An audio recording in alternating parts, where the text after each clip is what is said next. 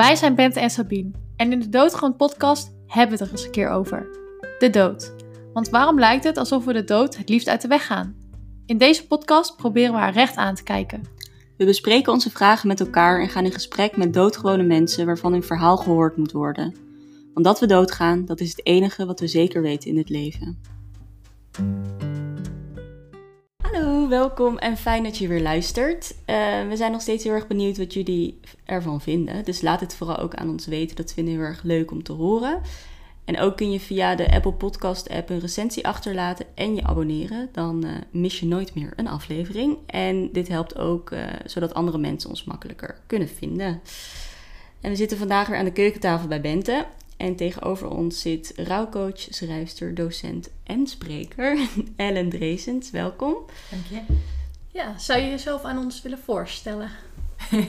Eh, dan moet ik meteen denken welke woorden jullie nu net genoemd hebben en Ja. wat ik daar nog aan kan toevoegen.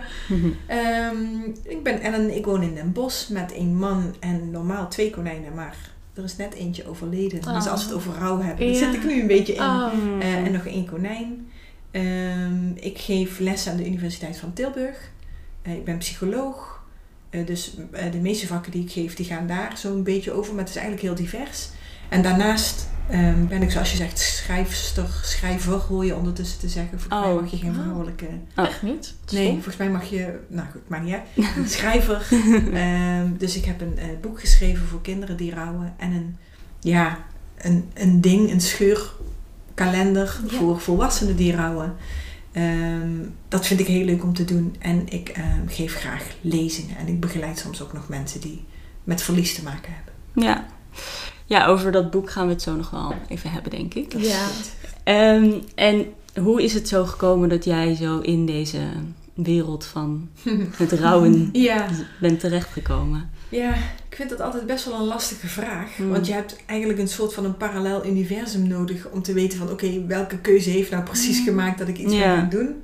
Ehm, in ieder geval zijn mijn ouders eh, allebei vroeg overleden. Dus mijn moeder toen ik vier was en mijn vader toen ik 21 was.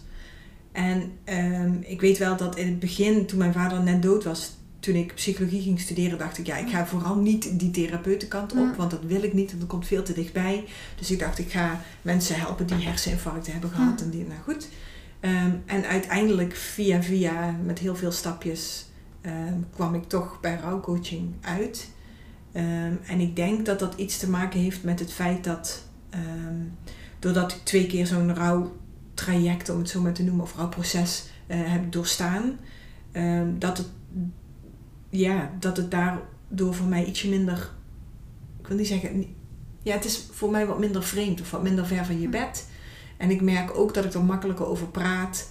eh, dat ik makkelijker dingen eh, kan aanzien bij andere mensen. Dus op de een of andere manier ja, zit er iets in mijn geschiedenis, denk ik, waardoor dat voor mij makkelijker is dan voor de gemiddelde persoon. Want ik merk wel dat de meeste mensen altijd, wow, rauw, eeuw, eeuw, daar wil ik het niet Mm. over hebben. Of, oh, dat komt veel te dichtbij en dat trek ik helemaal niet. En dat heb ik eigenlijk niet zo. Dus dat is een voordeel wat dat Ja. betreft.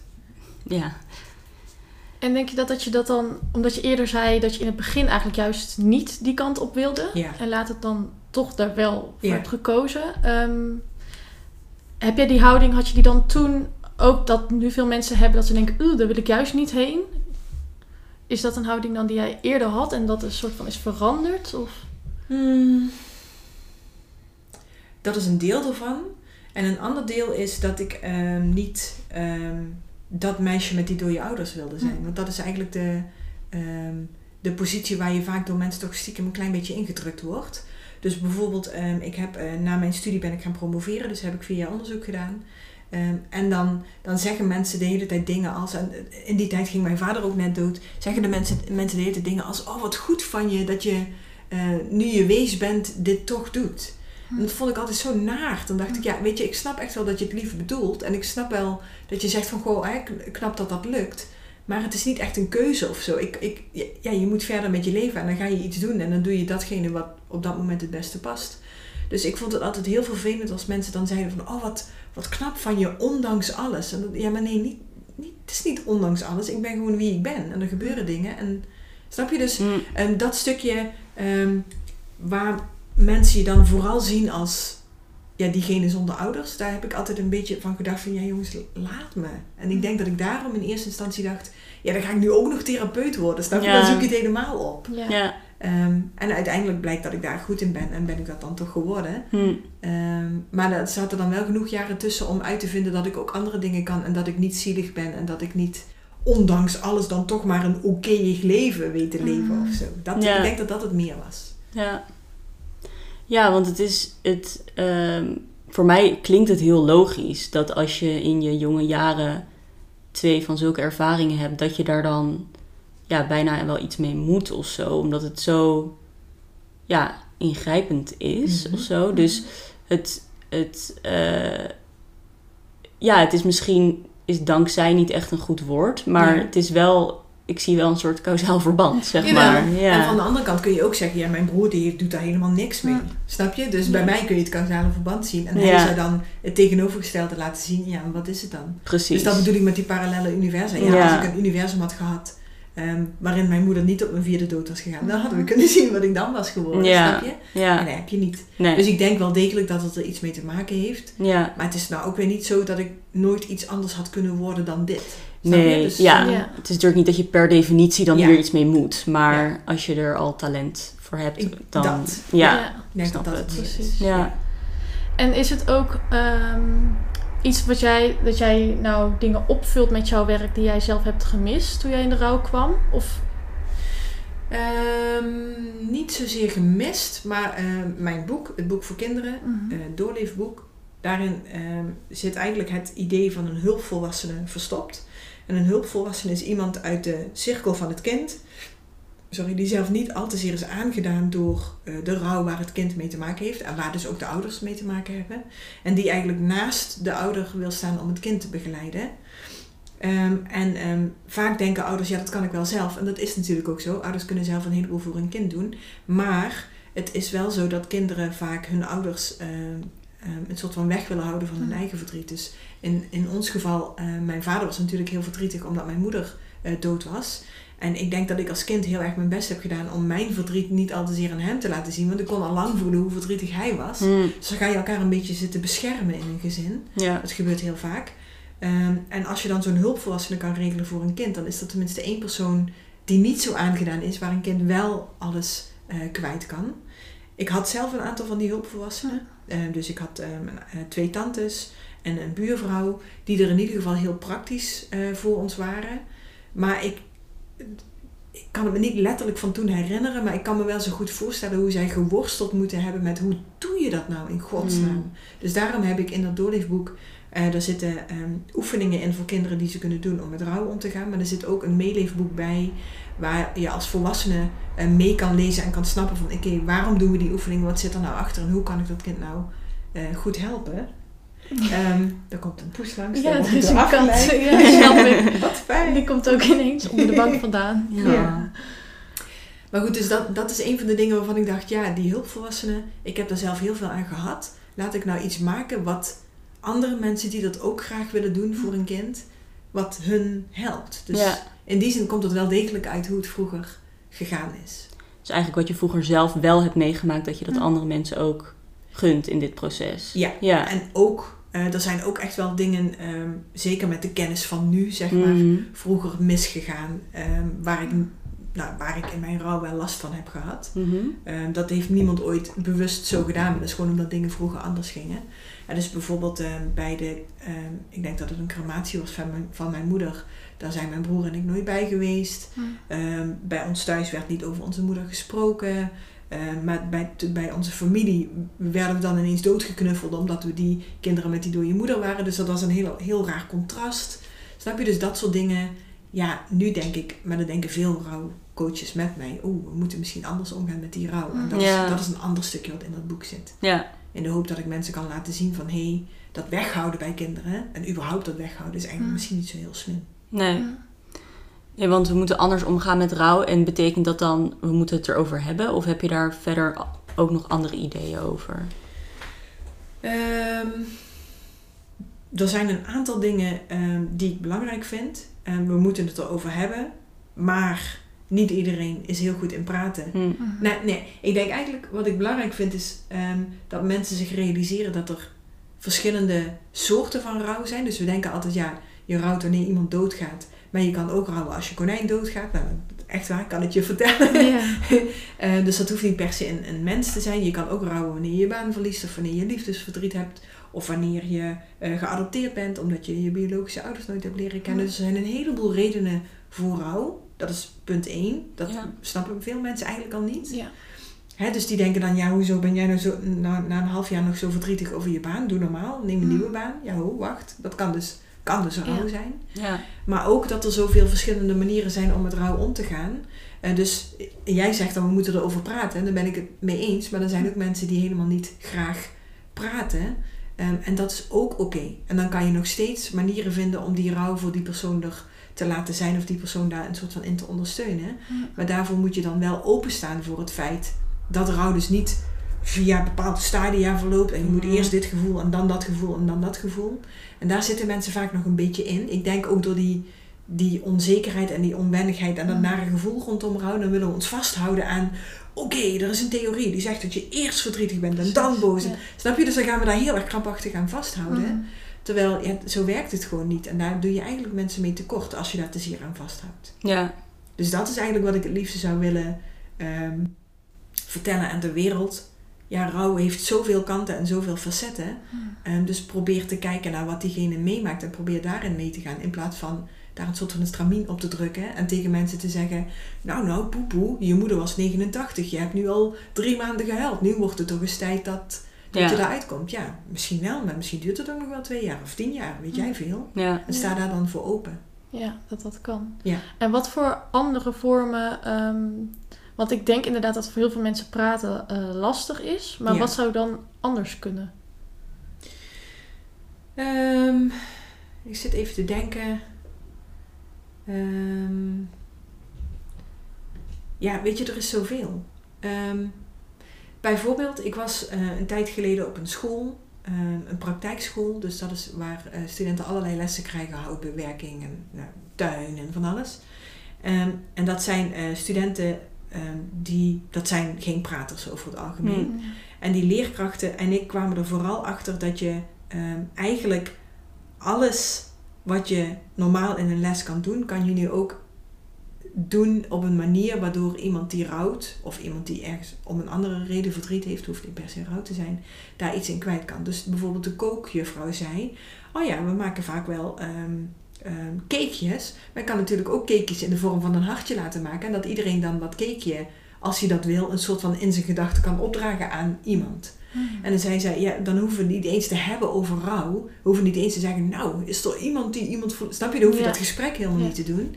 Maar je kunt best op een heleboel manieren ehm, dan toch iets doen, waardoor mensen iedere keer een klein stukje van dat gevoel ergens in kwijt kunnen. Wat ik zelf in mijn coaching vaak doe, is eh, tekenen, schilderen, plakken, knippen, Hm. dat soort dingen. Ehm, omdat je daarmee vaak gevoelens. ehm, ja, gevoelens bespreken is best wel lastig. Geef er Mhm. maar eens woorden aan. Maar als je dan, snap je, als iemand heeft zitten schilderen en ik kan zeggen: God, er zit best wel veel donkerpaars in jouw tekening. Waar staat dat voor jou voor? En je kan dan via dat donkerpaars komen bij: Oh, dat staat eigenlijk voor ja, iets wat me iedere keer naar de keel grijpt. Of snap je? Dan, Ja. dan praat je wel, maar dan praat je eigenlijk via een omweg, via een andere uitingsvorm. Eh, samen sporten zou heel goed kunnen, spelletjes spelen. Ehm, dus eigenlijk denk ik dat je eh, bij een rouwend persoon ehm, mee kan proberen te gaan in hoe die persoon zich uit. Ehm, en ook af en toe, als die persoon echt het moeilijk vindt om te praten, af en toe proberen om te kijken of je daar een klein beetje in kan helpen. Maar niet verwachten dat bijvoorbeeld een man van eh 60 die nog nooit tegen iemand gepraat heeft, ineens zijn rouw gaat lopen Nee. delen. Snap je? Dat werkt gewoon niet zo. Nee. Is- Nee, een soort van aansluiten bij hoe mensen normaal met hun gevoelens omgaan. Ja, En dat dan... Ja, want het is inderdaad misschien ook wel een misvatting dat je er altijd maar over moet praten. Ja. hè? Ja. dat is vooral een vrouwending eigenlijk. Ja. Ja, Ja. ja we zitten hier met drie vrouwen, dus Ja. dan... ja, dan krijg je dat. Ja, en rouw is sowieso ook wel een vrouwenonderwerp, vaak. Mhm. ja. Dus dan, dan krijg je inderdaad dat hele jaar, als iemand er niet over kan praten, dan doet hij het verkeerd. Ja. Maar misschien gaat iemand wel keihard sporten en kan die daar zijn woede in kwijt. Ja. Dat is ook Ja. goed. Ja. En merk je dat in jouw praktijk ook? Dat het vooral veel vrouwen zijn die een coach opzoeken? Ja. Ja. Ja. Ja. In ieder geval over dit onderwerp. Ja. ja. Want ik denk bijvoorbeeld aan eh, mijn vader. Toen Mhm. mijn moeder overleed, toen is hij best wel ehm, veel meer open geworden. Hij, hij is heel veel gaan praten eigenlijk juist. Ja. En zijn verhaal vertellen Ja. tegen veel mensen, vaker ook. En eh, ik en mijn zussen waren best wel verbaasd van... oh ja, Wat gebeurt hier? ja, een beetje wel. En Ja. hij zei, ja, maar dit was altijd al zo. Alleen mijn moeder was bijvoorbeeld eigenlijk meer het praten. Ja. Dus ja, nu valt dat meer op. Of nu komt dat pas Ja. echt naar boven. Ja, nu is er misschien meer ruimte voor hem. Ja, misschien. om- Mhm. Ja. Maar daarbij dacht ik van... Bij, als ik naar hem kijk, dan is het juist dat Rauwe ook wel eh, zorgt dat hij ging praten. Mhm. Ervaar je dat soms ook bij mensen? Of juist dat het juist ook iets opent of zo? Ehm, nou, ik weet in ieder geval dat het kan. Ik vind het helemaal niet raar om te Mhm. horen. Ehm, en ik, wat ik nu eigenlijk geloof, ik hoor aan jouw verhaal, ehm, maar dat moet ik dan ook even bij jou, bij jou checken zo meteen, is ehm, dat rouw ook maakt, of dat is in ieder geval, laat ik het anders zeggen, er is een theorie over rouw, die heet het duale procesmodel. Mhm. Die zegt eigenlijk dat er twee kanten aan rouw zijn. De rouwkant, de kant die wij wel kunnen verzinnen, huilen en verdriet. En dus daar waar je die emoties voelt en daar waar je herinneringen ophaalt. En daar waar je echt met datgene wat je verloren bent of diegene eh, bezig bent. Ehm, en er is ook een herstelkant, die gaat veel meer over... Oké, je leven is veranderd en hoe ga je dan nu met je veranderde Ja. leven om? En allebei die kanten horen wel degelijk bij rouw. Ja. En rouw gaat ook echt over op en neer gaan tussen die twee eh, Ja. kanten. Ehm, en ehm, in, in die herstelkant zit misschien het stukje wat jij nu over je vader vertelt. Is ook, ja, je zit met z'n tweeën als je, hè, als je Mhm. eh, getrouwd bent of in ieder geval eh, samen bent. Zit je in een soort van een patroon. Ineens valt daar iemand weg. Mhm.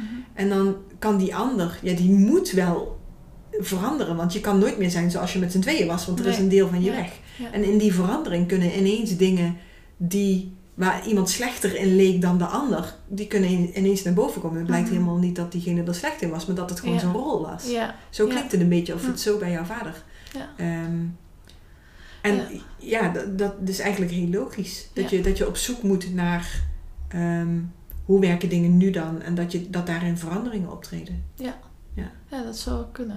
En ik vind het ook wel interessant wat je zegt over dat eh, je rol verandert. Want Ja. dat had ik inderdaad, wat jij eerder ook al zei.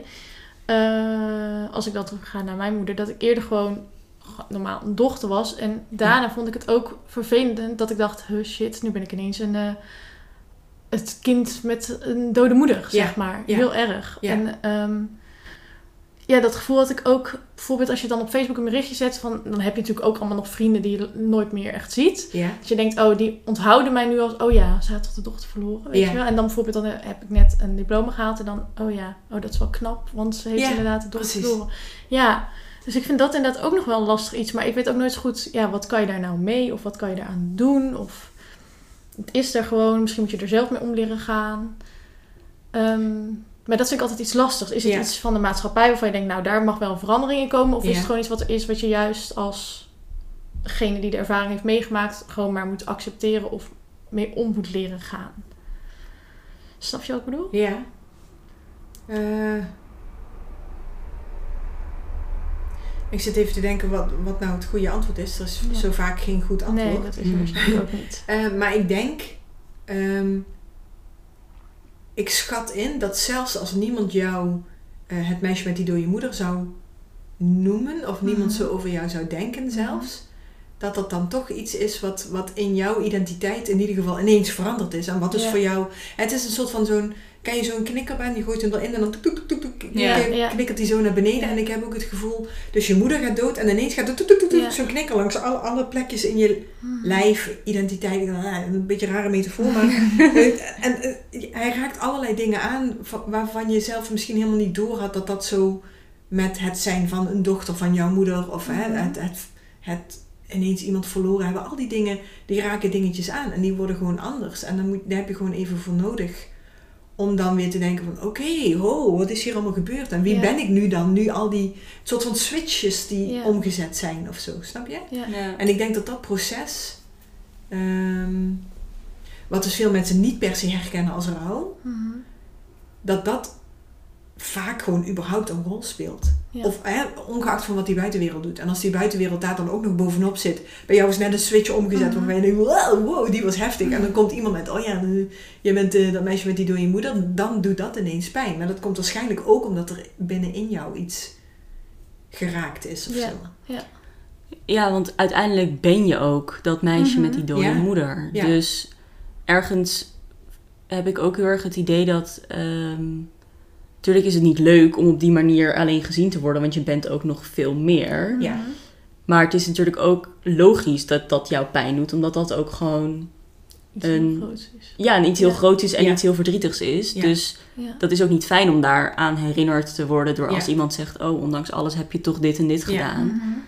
En het gekke is, soms is het wel heel fijn als iemand dat zegt. Ja, Maar het, het past, in mijn geval past het 90% van de keren past het niet. nee. En word ik daar kriegelig van en denk ik, ja, hou eens op met mij te reduceren tot Ja. alleen maar dat meisje met die Ja, moeder. ja. Dat is dan wat ik voel. Ja. En soms is het ook heel fijn als iemand zegt, jeetje man, Hmm. echt, Mhm. dit heb je gewoon gedaan. Op het moment dat ik zelf al over mezelf denk, oh ja, hmm, heb ik dat nou goed gedaan? Hè? En iemand zegt, "Je- moet je, moet je zien. Dan Ja. kan het weer wel heel fijn zijn. Dus het is niet de opmerking zelf. Maar het is echt hoe het valt bij jou op Precies. Moment. precies. Dus Ja. daar kan je als buitenstaander eigenlijk ook gewoon. Mhm. Is het gewoon een soort Ja. gok of, het, of die. Of het, ja, want je kan niet weten hoe jij op dat moment Ja. erin zit. Dus dat maakt het ook weer extra lastig. Ja. Omdat je als. Want dat heb ik bijvoorbeeld bij jouw verhaal. Ik denk, god, Mhm. allebei je ouders. Ja, Ja. zo jong. Dat, ja, dat, dat is gewoon super heftig en ook uniek. Er, nou, althans niet uniek, maar niet Ja, super Uniekig. uniek. Ja. Ja, precies. Uniekig. Ja. Nee, maar wel dat ik denk, pff, want dat daar hadden we het net ook over. Bente zei van, ja, god, ik, ik, hoe zou je dat nou, ik weet niet hoe, je dat- hoe ik dat zou doen. Ja. Maar dat is ergens ook zo stom om dat te denken, omdat het, omdat ja, je doet het, want Ja. je hebt Ja, geen wat- keus. wat anders. Ja. Precies. Ja. Ja, dus ik, maar ik denk ook dat het, het eh, ja, het is, als je een zo'n heftig verhaal hebt en gebeurtenis, dan betrekt iedereen natuurlijk ook direct Ja. op zichzelf van als, als mij dat zou overkomen, nou god, Oh. dan weet ik niet. Mm. eh, En dan kom je bij, jeetje, wat knap dat je überhaupt Precies. bestaat. Ja, ja, Nou ja. Ja, het is niet knap. Het, het, je doet het. Ja, het moet. Ja. Ja, want ik denk dat, dat heb jij misschien ook wel bent, dat ehm, in mijn geval toen, eh, als ik alleen dacht aan het idee van dat mijn zusje zou gaan overlijden, Mm, wat ze uiteindelijk dus heeft gedaan, Ja. dat ik dacht, nou ja, maar dan, nee, dan, dan stopt het. Dan lig ik Ja. hier alleen nog maar op de grond en Ja. dat, dat is het dan. En Ja. toen op de dag zelf stond ik in de trein. Toen dacht ik, oh ja, dat kan dus gewoon. Ja. Mhm. Dus het, gek, je weet het Ja. tegelijkertijd, maar toch Ja. bij een ander denk je ook, god, pff, wat Ja. heftig of zo. Ja. Dat is, ja. En daar komen dan die ongemakkelijke ehm, opmerkingen van Ja. vandaan. Ehm, dus mensen voeden dan, de, dus je vertelt je verhaal. Ik vertel mijn verhaal ook vaak niet, omdat ik weet dat dan aan de andere kant dat, "Oh, jeetje, dan, Ja. ik zie dat dan gebeuren en denk, oh, daar heb ik echt geen zin in. Nee. Nee, Ja. precies. Dus ik vertel het ook vaak niet als ik het kan Snap vermijden. Ehm, Ja. Maar als je het dan wel vertelt, dan, ja, je zit in een sociale situatie waarin je iets moet zeggen, maar die ander zit in dat stukje, oh my god, hoe zou ik dat doen? En dan moet je er een soort van iets uitflappen. En dat is dan vaak iets waarvan je achteraf misschien wel denkt, oh man, heb ik dat echt gezegd? Ja, Maar dat kan bijna niet anders in die situatie, omdat het gewoon, het pakt je zo als je Ja. zo'n verhaal Ja. hoort. tuurlijk. Snap je? En dan, Ja, dus weet je, ik, ik ken dan mensen die dan een miskraam hebben gehad en dan zeggen mensen tegen ze, ah joh, weet je, je weet tenminste dat je kinderen kan krijgen. Mhm. En dat is heel erg lief bedoeld. En dan je, hallo, ik heb net een miskraam Ja. gehad en dan ga jij Mag dit als troost. Ja. Dat past dan helemaal Nee. niet. Maar wat moet je anders? dat is ook zo. Het is heel moeilijk om het goede te zeggen. Ja, ja. Probeer het toch een soort van luchter te maken, terwijl... Ja, je probeert het beter te maken Ja. met je woorden, terwijl het is op dat moment gewoon even niet beter Ja. te maken. Nee. En wat ik denk dat je zou moeten tussen aanhalingstekens doen, is als eh, luisteraar, zeg maar, die, die het verhaal hoort, het verhaal even incasseren en dat even een paar seconden laten gebeuren, zeg maar. En dan zeggen, zo, dat raakt me echt heel erg. Ja, En dan misschien een vraag stellen. Hoe is dat? Hè? Is het voor jou? Of nou, weet ik veel. Hm. Ehm, dat zou veel beter zijn. Ja, hallo. Je staat daar met al je gevoelens. En in die sociale situatie. Dus je, je- ja, je hebt niet zo heel veel vrijheidsgraden. Je kan niet zeggen, hm, hoe ga ik hierop reageren? Nee, je moet meteen reageren. Ja. Ja, En dat is denk ik wa- waardoor het Wat vaak zo gek wordt. klopt. Ja. Wat ik ook snap, ja. Want ehm, om daar even op terug te komen, hoe heb jij dat toen ervaren? Want natuurlijk jouw, ja, Welke toen bedoel je? Dat Ja. je, eh, al- op het moment dat je allebei je ouders Oh ja. was verloren. Ja. Hoe hebben mensen dan op dat moment op jou gereageerd en wat heeft dat dan toen met jou gedaan? Nou moet ik eerlijk zeggen dat mijn geheugen niet, hele, niet, Hm. niet zo heel goed is. Dus ik kan me niet letterlijk herinneren hoe, hoe dat toen was. Ik weet wel ehm, dat ik een week nadat mijn vader dood was... Dus ik denk eigenlijk ja, bij, bij wijze van de dag na de eh, crematie... Of, of eh, dat was op een vrijdag dan en dan de maandag daarna of zo... Dat ik go- eh, gewoon weer ben gaan werken. Hm. Ehm, en daar ook geprobeerd heb om dat er, ja, niet om het er niet te laten zijn, maar een soort van, ja, ja, nu is, nu is hij dood, nu is het gebeurd, we gaan, ja, ja, we gaan gewoon door. Mhm. Ehm, en dat was 2001, dus in die zin wel lang geleden, maar ook niet drie eeuwen geleden, zeg maar. Ehm, en ja, toen, ja, er was ook niemand om me heen die daar dan nog heel erg over sprak. Hm. Er was ook niemand op mijn werk die zei: Goh, en dan eh, laten we eens even gaan kijken of, of dit voor jou wel te doen is. Dus in die zin was het toch nog wel een beetje een andere tijd. Ja. Oh ja, klinkt heel oud dan, maar goed. Ja, het was echt wel een beetje een andere Ja. tijd. Ehm, Dat is heel gek. Ik kan me dat ook niet voorstellen. Dat dat nu eh, zou zijn bij mij bijvoorbeeld inderdaad. Nee. Het is echt heel, heel erg veranderd dan. Ja, In ja. een korte tijd best wel. Dan. ja, klopt. Dus toen ja, was er niet zo heel veel keus dan gewoon Hm. inderdaad maar stug doorgaan. Ja. Ehm, dus in die zin heb ik, dat, heb, ik, ja, heb ik dat niet zo ervaren. Ik weet wel dat ik eh, bijvoorbeeld. ehm, ik had. ehm, ik deed onderzoek en ik had daarnaast nog een baan bij de. eh, bij de PTT als postbode. Hm. En dat ik daar dingen die ik heel goed kon, eh, post sorteren, dat, dat dat gewoon ineens niet meer ging. Echt Mm. niet gewoon. Dat ik daar stond en dat ik dacht, ik moet me nu hierop concentreren. En normaal kan ik heel makkelijk even in een focus en even iets doen en dan ook weer uit die focus. En het ging gewoon niet. En dat ik daar ook dacht, hè, ben ik nou gek aan het worden? Hmm. Of wat is hier gebeurd? Of hoe kan dit? En nu weet ik als rouwdeskundige, ja, dat hoort er gewoon bij. Ja. Je lijf doet dingen, je voelt van alles, je kan je niet concentreren. is allemaal heel normaal. Maar ik heb, ik heb er twee jaar gedacht, komt dit ooit nog goed? Hm. Omdat ik me niet kon concentreren. Snap je? Dus in die zin, ehm, dat heb ik wel heel duidelijk achteraf me Hmm. gerealiseerd. Van, oh, dat was gewoon die rouw. Ja. Maar niemand vertelde dat toen. Nee. Ja, ja, was ook geen... Ik, ik wist het in ieder geval niet. Nee. En het, op je 21ste ehm, ben je dan dus eigenlijk wees. Wat, wat betekent dat woord voor jou nu? Is dat iets waarmee jij je identificeert of staat het juist heel ver van je af? Ehm, ik realiseer me nog steeds vaak, oh verrek, ik ben wees. Dus in die Mm. zin staat het woord ver van me af. Ehm, het is ook, ja, weet je, ik denk bij wezen denk ik dan aan Annie en zo. Ja. eh, in een weeshuis en al dat soort dingen. Hè. Dus in die zin klopt mijn situatie helemaal niet met, ehm, met het idee dat je hebt van wezen. Ja. En het doet voor mij ook iets. Ja, ik heb al een keer eh, geprobeerd om uit te leggen hoe het dan is om eh, allebei je ouders verloren te zijn. Ook daar denk ik, ja, een beetje lastig inschatten hoe het is, want dat is nou eenmaal hoe Dat het is, is. het. hè? Ja. Eh, maar ik heb het toen ehm, ge, ehm, ehm, samengevat met het beeld van een huis waarin ik woon. dat er prima uitziet. Gezellig en een bank en kussens en hè, alles ziet er goed uit. Maar onder dat huis stroomt een ijsrivier. En die zie je Mhm. niet, maar die is er wel altijd. En dat betekent eigenlijk dat ehm, hoe lekker warm het ook is in dat huis, dat je altijd koude voeten hebt. En zo voelt het ook een beetje. En dat wordt wel, wel elk, elk jaar bij wijze van ietsje minder. Maar dat heb ik echt de eerste paar jaren nadat mijn vader dood was heel erg gevoeld. En ik denk als kind ook. Alleen dat kan ik me dan niet heel bewust herinneren. Maar dat, dat je altijd voelt dat er iets mis is. Ja. Dus eh, zelfs al lijkt het allemaal mooi, er is iets mis.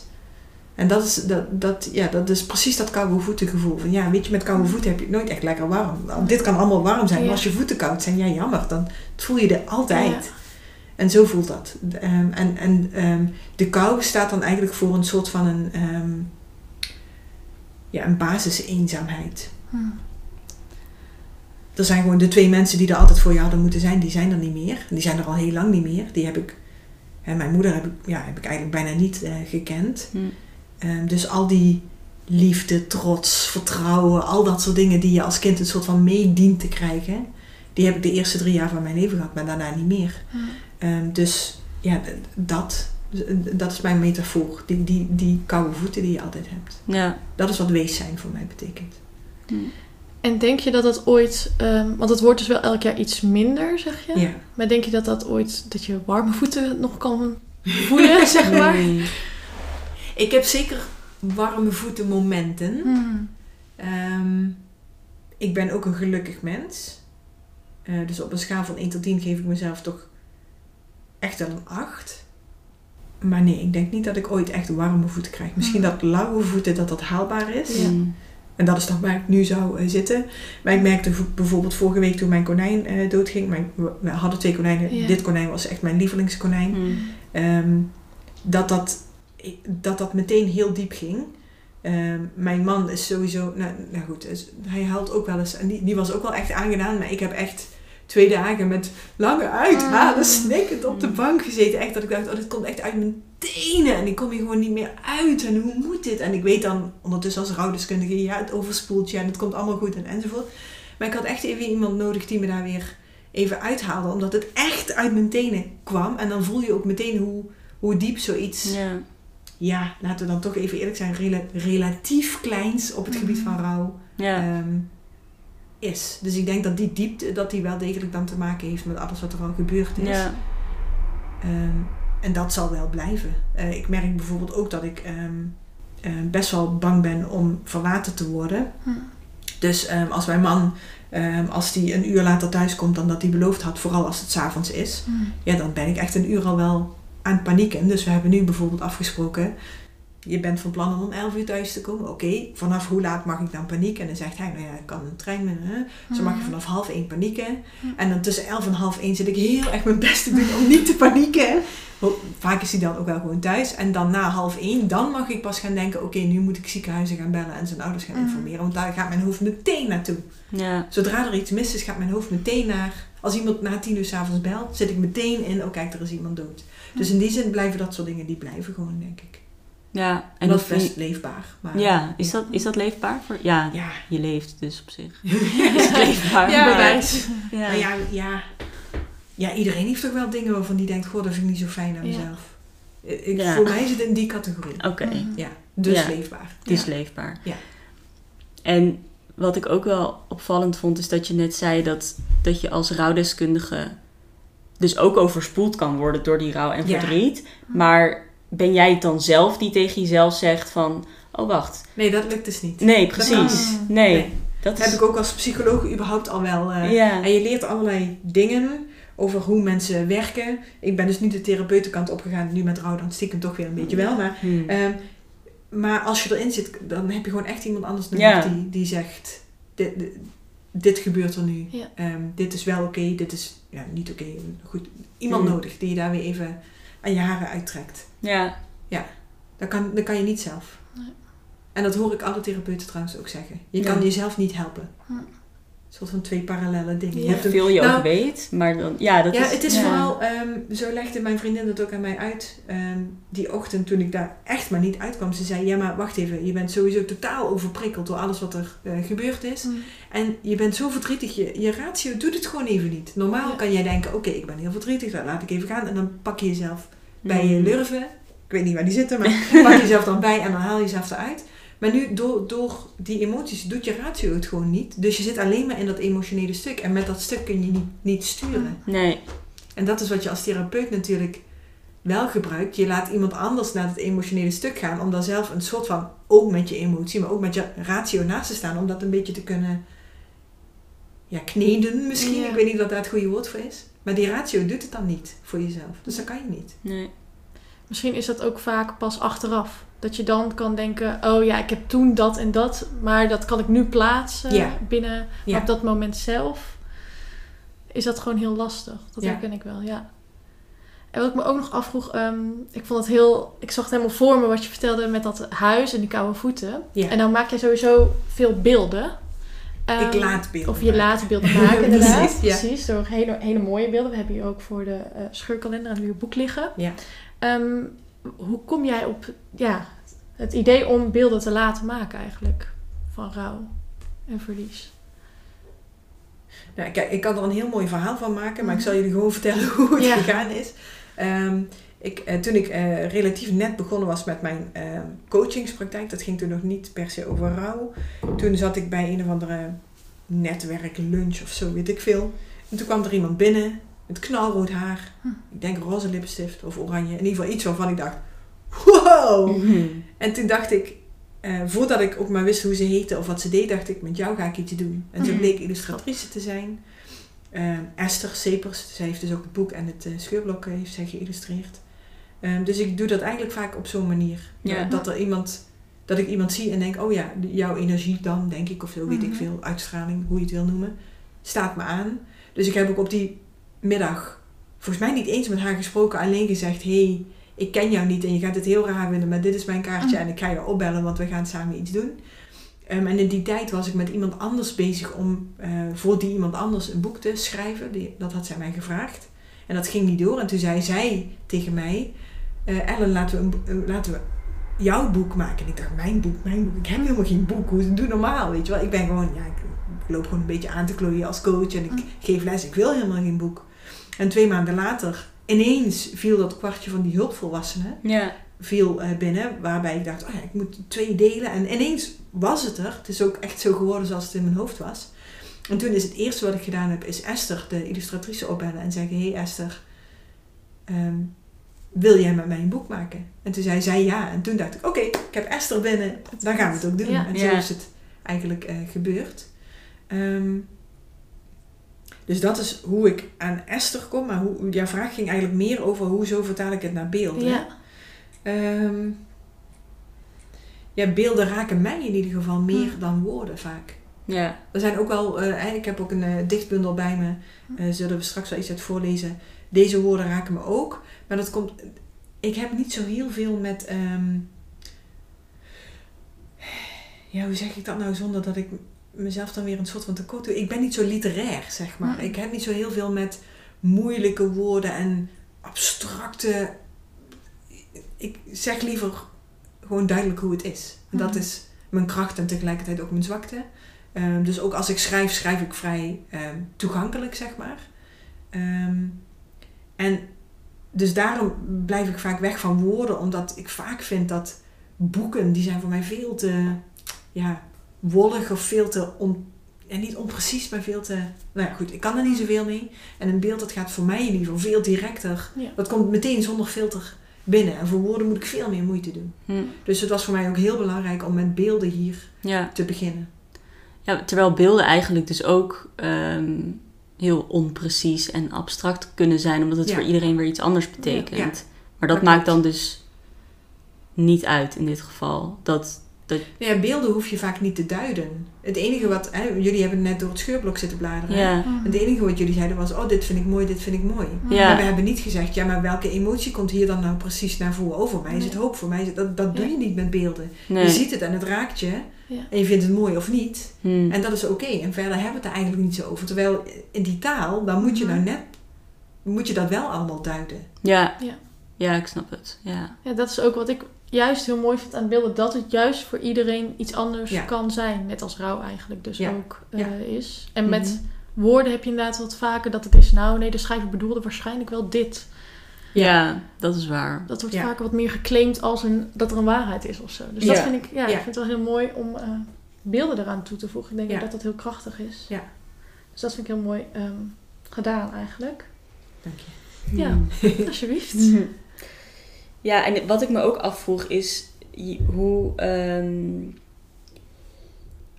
hoe jij nu kijkt naar de dood. Door onder andere het overlijden van je ouders, maar ook het werk wat je doet. Hoe, Mhm. en dan je eigen dood kan, maar ook gewoon meer de dood in het algemeen. Hoe heeft dat een plaats in jouw leven? Ehm. Ja, er zijn ook weer een heleboel verschillende aspecten aan. Dus de dood als concept is voor mij normaler en makkelijker dan voor de gemiddelde mens. Ehm, ik leef ook. ehm, dus mijn moeder is doodgegaan aan eierstokkanker. En ik heb lang gedacht dat ik daar ook dood aan zou gaan. Ehm, dus ik heb tot mijn 34ste ongeveer geleefd met het idee dat ik binnenkort dood zou gaan. En daarom ook Ehm, op high speed geleefd en alles gedaan wat ik nog graag wilde, nog graag wilde doen. Ja, dat dacht ik toen echt. Mm. Ehm, ehm, en in die zin ook heel bewust geleefd. Bewuster dan de meeste mensen van mijn leeftijd. Nu ik weet dat ik in ieder geval eh, haar genen niet heb en dus de Hm. kans dat ik heel snel dood zal, zal gaan niet zo groot meer is, leef ik ietsje meer op. Ik kijk wel wat er op me afkomt. Terwijl vroeger was het echt plannen en dingen doen en zorgen dat het voor Hm. mijn 34ste, want mijn moeder ging op haar 33ste dood, ehm, gedaan moest zijn allemaal. Ehm, dus in die zin heeft de dood me best wel een hele tijd op de hielen gezeten. Ja. Niet per se negatief. Ehm, meer als een soort van een gegeven, zeg maar. Oh ja, nou ja, dan ga je waarschijnlijk dood. Dus zorg nu maar gewoon dat je een leuk leven hebt gehad. Ja. Vond je dat al niet jammer? Ook. Maar ehm, het was op een bepaalde manier ook het enige ding wat mij nog met mijn moeder verbond. Ja. Ja. Dat hoor je ook vaak hè, van kinderen, van eh, mensen die op een bepaalde leeftijd zijn doodgegaan. Dat die kinderen zich heel erg met die persoon ident- identificeren. En vaak ook, ja, niet vaak, maar relatief vaak ook op die leeftijd dan ook doodgaan. En dat heeft dan toch iets te maken met, ja, ja wat heb ik nog van mijn moeder? Ja, niks. Verhalen.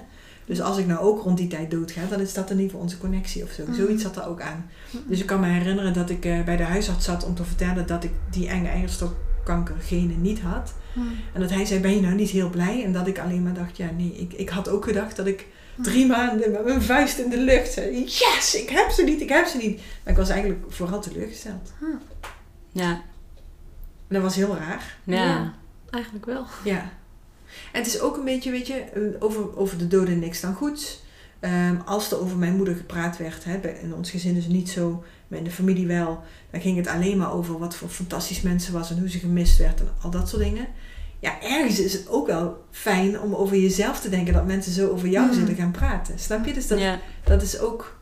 Ik wil niet zeggen dat ik daar mijn zelfwaardering uithaalde. De- de- Zo, zo, zo zat het niet zozeer. Maar ja, het is ook bijna wel een mooie gedachte. Oh ja, dan ga ik dood en dan gaan mensen zo over mij praten. En dan heeft mijn leven dan toch. Op de een of andere manier krijgt je leven bijna meer zin als je dood bent dan wanneer je het leeft of zo. Snap je? Zoiets. Ja. Dat soort dingen zaten er allemaal aan vast. En hoe is dat nu?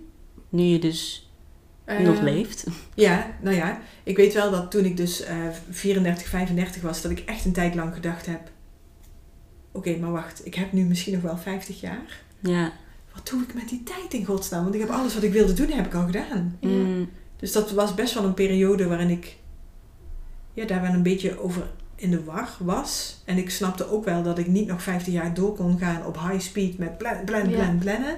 Dus ik heb toen geprobeerd, en dat lukt ook vrij aardig, om nu meer te zeggen van oké, weet je, ik leun een beetje meer achterover en ik kijk wel wat op mijn pad komt. En zo komt dan zo'n boek. Hè? Iemand die zegt, oh ja, laten we jouw boek schrijven. Hoezo? Ik heb helemaal geen boek. Hmm. Ploep, ineens een boek. Dat soort dingen kunnen daar dan gebeuren. Dus ik vertrouw er nu wel op dat ik de 50 jaar die ik nog over heb, dat ik die wel gevuld krijg. Ja. Maar dat was best wel even paniekerig. Hm. Ehm, en ik heb ook een tijdje geleden in het ziekenhuis gelegen. Dat leek even ernstig te zijn, was het gelukkig niet. Ehm, en toen, toen dacht ik dat ik daarmee oké zou zijn. Met het idee dat ik misschien wel dood zou gaan. En daar was ik echt helemaal niet oké mee. Dat, was echt- Mhm. dat voelde ik echt, kwam echt uit mijn lijf. Een totale paniek van het idee dat ik misschien wel dood zou kunnen gaan. En daar schrok ik best wel van. Want ik dacht, weet je, ik heb, ik heb al die jaren geleefd van... Oké, ik heb nu alles gedaan wat ik wil doen. Wat kan mij nog overkomen? Ja, ja, je kan doodgaan. Maar ja, dan heb ik een leuk leven gehad. Ja. En toen voelde ik ineens heel duidelijk... "Wah, er zit echt zo'n zo'n levenskracht in je die echt niet wil dat je doodgaat. Dat was heel raar. Want Ja. Een soort van cognitief had ik wel bedacht... Oh ja, ja, dat kan eigenlijk wel. Want had je dat toen in je hoofd nog steeds zo van...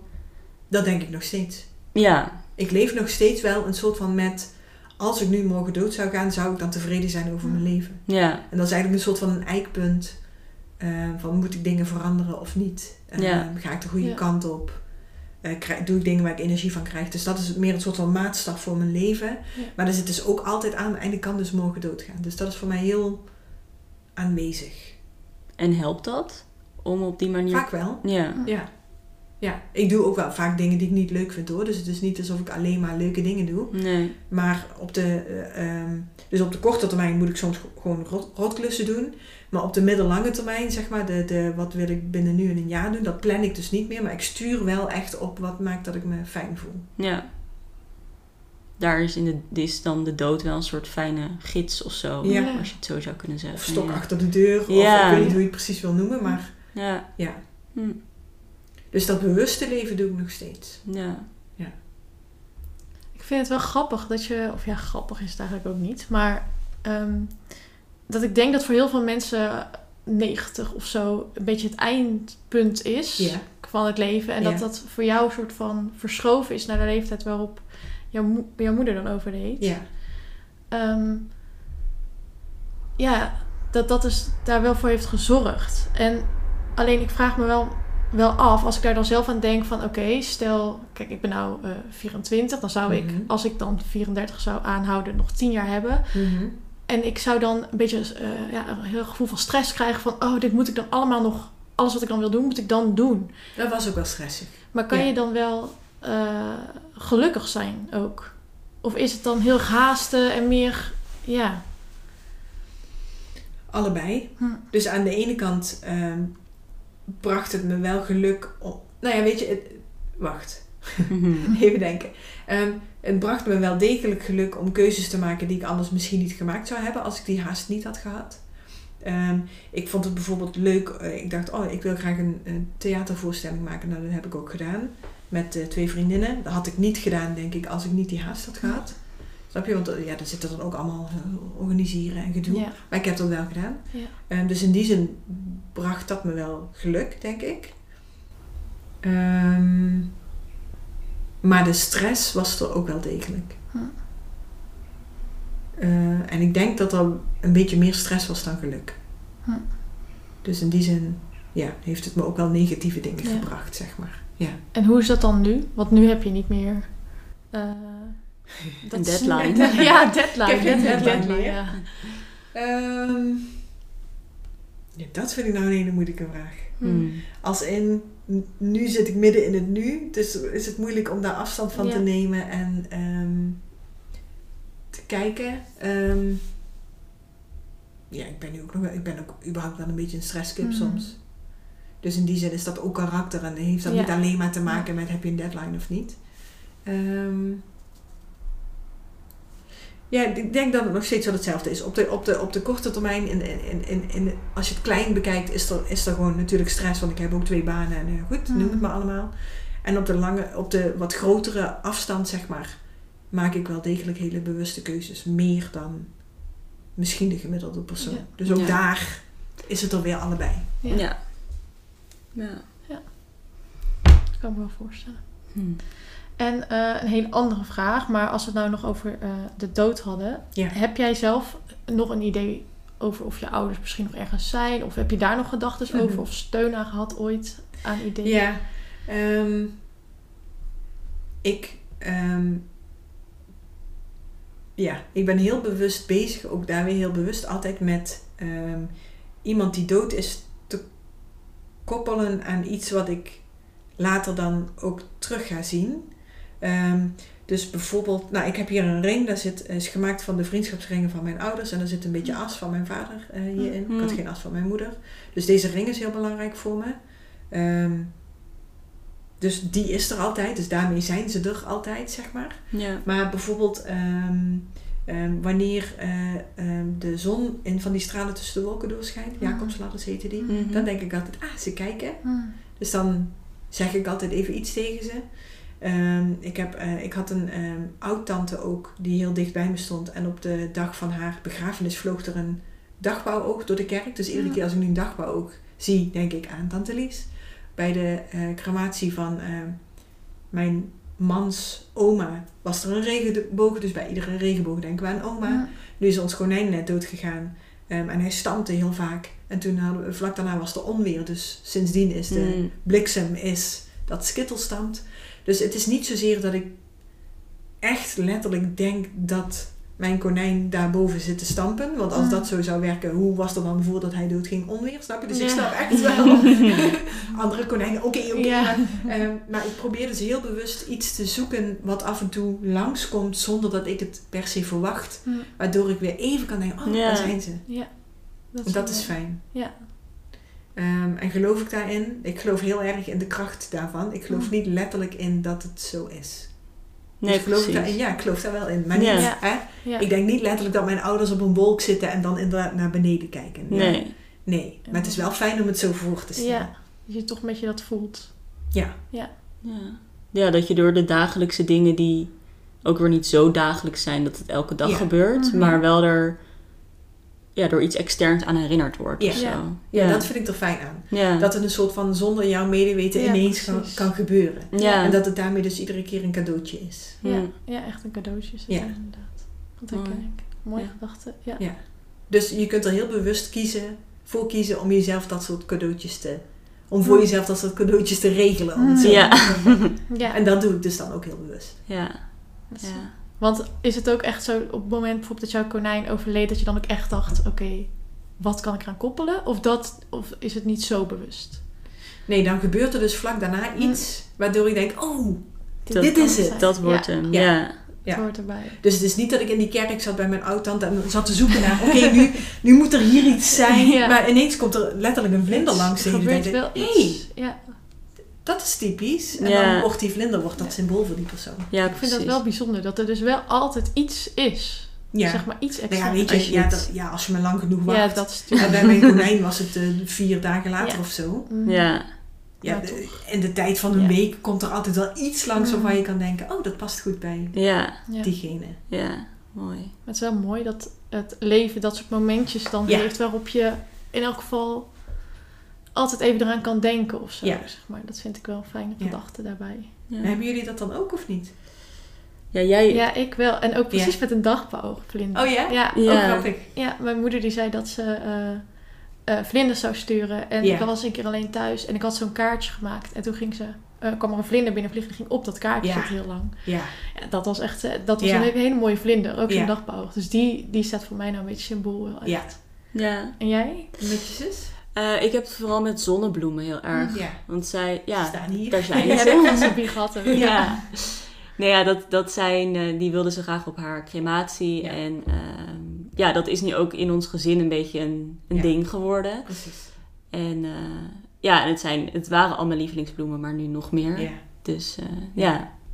Ja. ja, we hadden het eerder over, moet je altijd praten over rouw? Mhm. Die zonnebloemen en die vlinder, dat kan dus een hele goede manier zijn hè, om elke, elk jaar op haar sterfdag eh, een bos met zonnebloemen neer, neer Ja. te zetten in jullie huis. Hoef je niet eens per se erover te praten, maar je laat toch zien, hé, hey, ze is er nog bij. En dus dat zijn allemaal manieren om met die Ja. rouw om te gaan, inderdaad. Ja, ja, Wel Ja. leuk om te horen dat jullie het ook hebben. Ja. Grappig is dat, Ja. wel mooi. ja.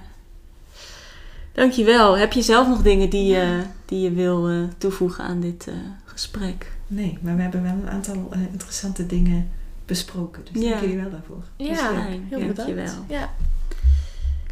En om af te sluiten heeft Ellen nog een, eh, een paar mooie gedichten uit de bundel van Merel Morre.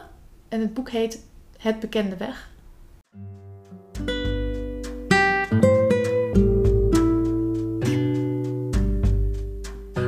Als een eekhoorntje dwars over straat, via een boom, over een schutting, niet meer in het oog springt, niet meer stuitert in je hart, niet meer dachtelt in je dromen, huil dan.